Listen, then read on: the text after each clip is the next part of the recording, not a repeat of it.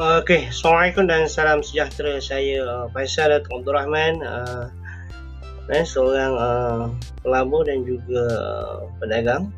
Okey, uh, ini saya nak berkongsi untuk uh, aktiviti ekonomi global eh, pada minggu ini. Uh, di Amerika Syarikat, uh, tumpuan pelabur beralih uh, kepada laporan pekerjaan bulan Mei. Okey yang mungkin akan menunjukkan uh, kenaikan uh, gaji uh, saya jangkakan 650,000 uh, setelah kenaikan uh, 266,000 uh, pada bulan lalu iaitu yang lebih kecil uh, dari yang dijangkakan pada bulan April. Uh, sementara uh, kadar pengangguran uh, dilihat uh, turun di bawah tanda aras 6% untuk pertama kalinya uh, sejak Mac uh, 2020 Uh, ketika pandemik uh, pertama kali melanda pasaran buruh uh, dan global. Sementara itu, tinjauan PMI ISM seharusnya menunjukkan kadar pertumbuhan, pembuatan dan perkhidmatan yang kukuh pada bulan Mei di sebalik usaha pembukaan semula negara.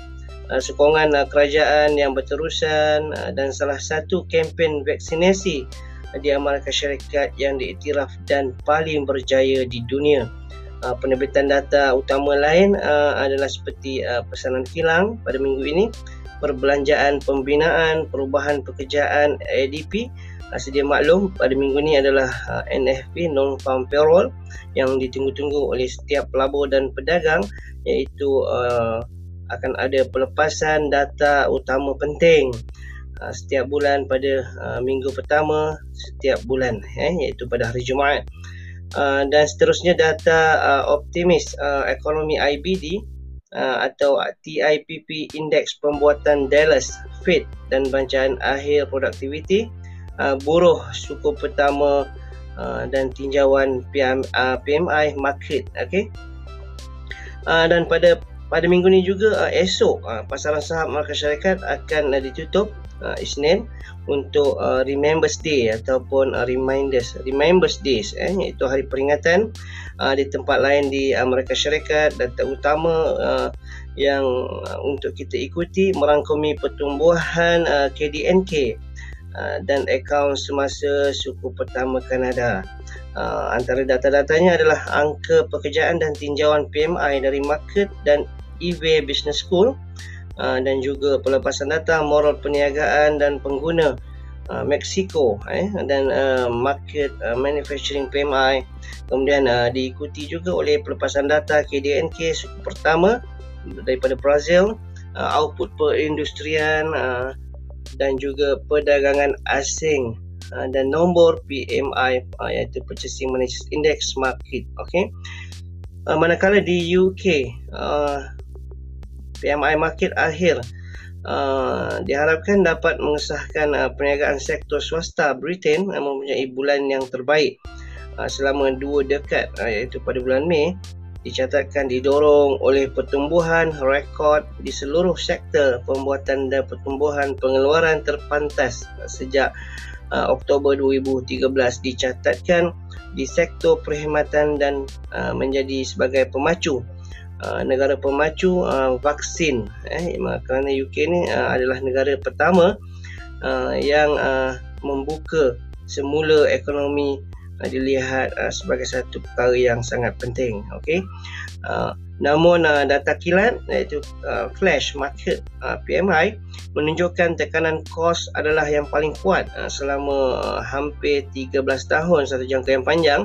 Uh, dan sementara itu juga angka awal uh, dijangka menunjukkan pertumbuhan uh, pembinaan UK kekal uh, sekitar paras tertinggi uh, ataupun uh, dipanggil 6 uh, stroke uh, 1 ataupun dash selama ataupun dikirakan dalam secara average iaitu 2 tahun uh, petunjuk uh, uh, monetary juga pada minggu ini uh, daripada dua bank pusat iaitu uh, Australia dan juga India Uh, dan pada minggu ni juga sebenarnya uh, petunjuk uh, uh, daripada uh, BOE eh mereka akan uh, fokus memberikan tumpuan kepada uh, dua perkara iaitu harga perumahan di seluruh negara dan juga penjualan kereta baru uh, yang akan menjadi tumpuan.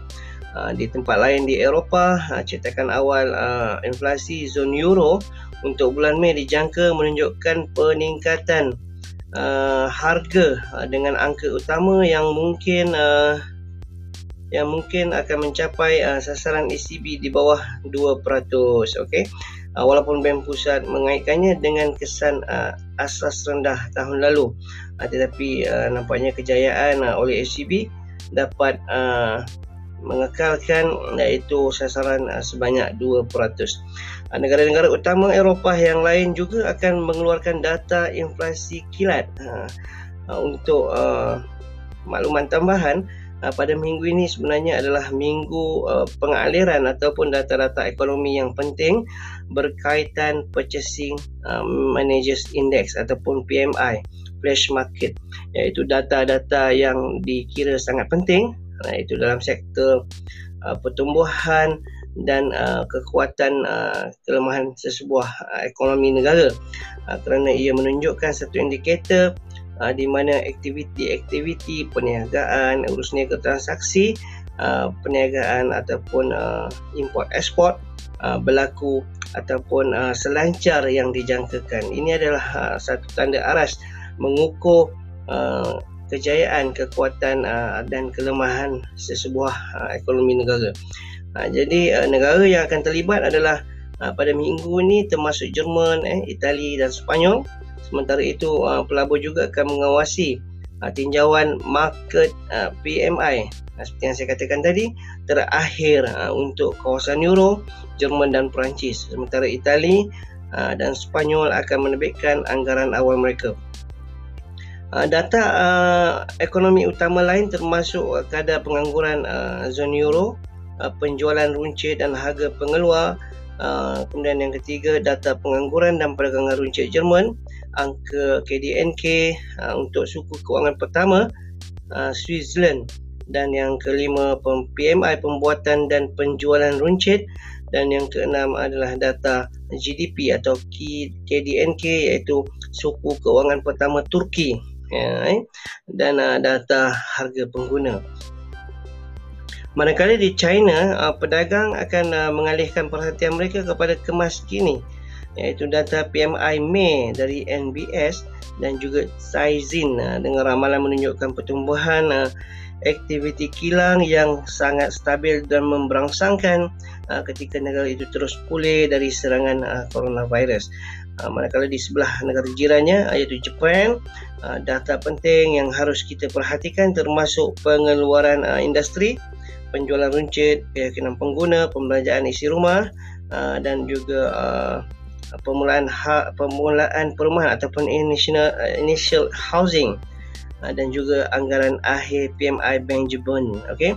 Uh, yang saya beritahu uh, pada awal tadi, iaitu uh, bank-bank pusat uh, Reserve Bank of Australia dan juga Reserve Bank of India akan mengadakan mesyuarat dasar monetary mereka pada minggu ini. Dan saya jangkakan tidak ada uh, sebarang perubahan yang dijangkakan atau diharapkan.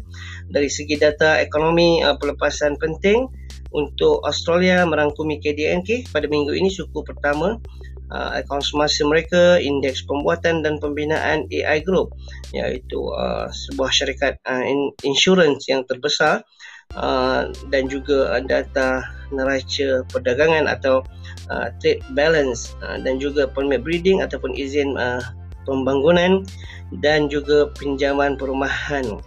Uh, sementara di India uh, data uh, GDP uh, uh, Januari hingga Mac juga akan dilepaskan uh, PMI perdagangan asing dan market uh, akan menjadi tumpuan pada minggu ini. Uh, sekian saja itu daripada pemerhatian saya dan analisa pada minggu ini dan pergerakan aktiviti global pada minggu ini juga. Biar tak bergaya, janji senang berbelanja. Ingat, biar kaya nampak tak bergaya dari biar apa-apa asal bergaya. FDR Faisal Abdul Rahman lean forward. Assalamualaikum warahmatullahi wabarakatuh.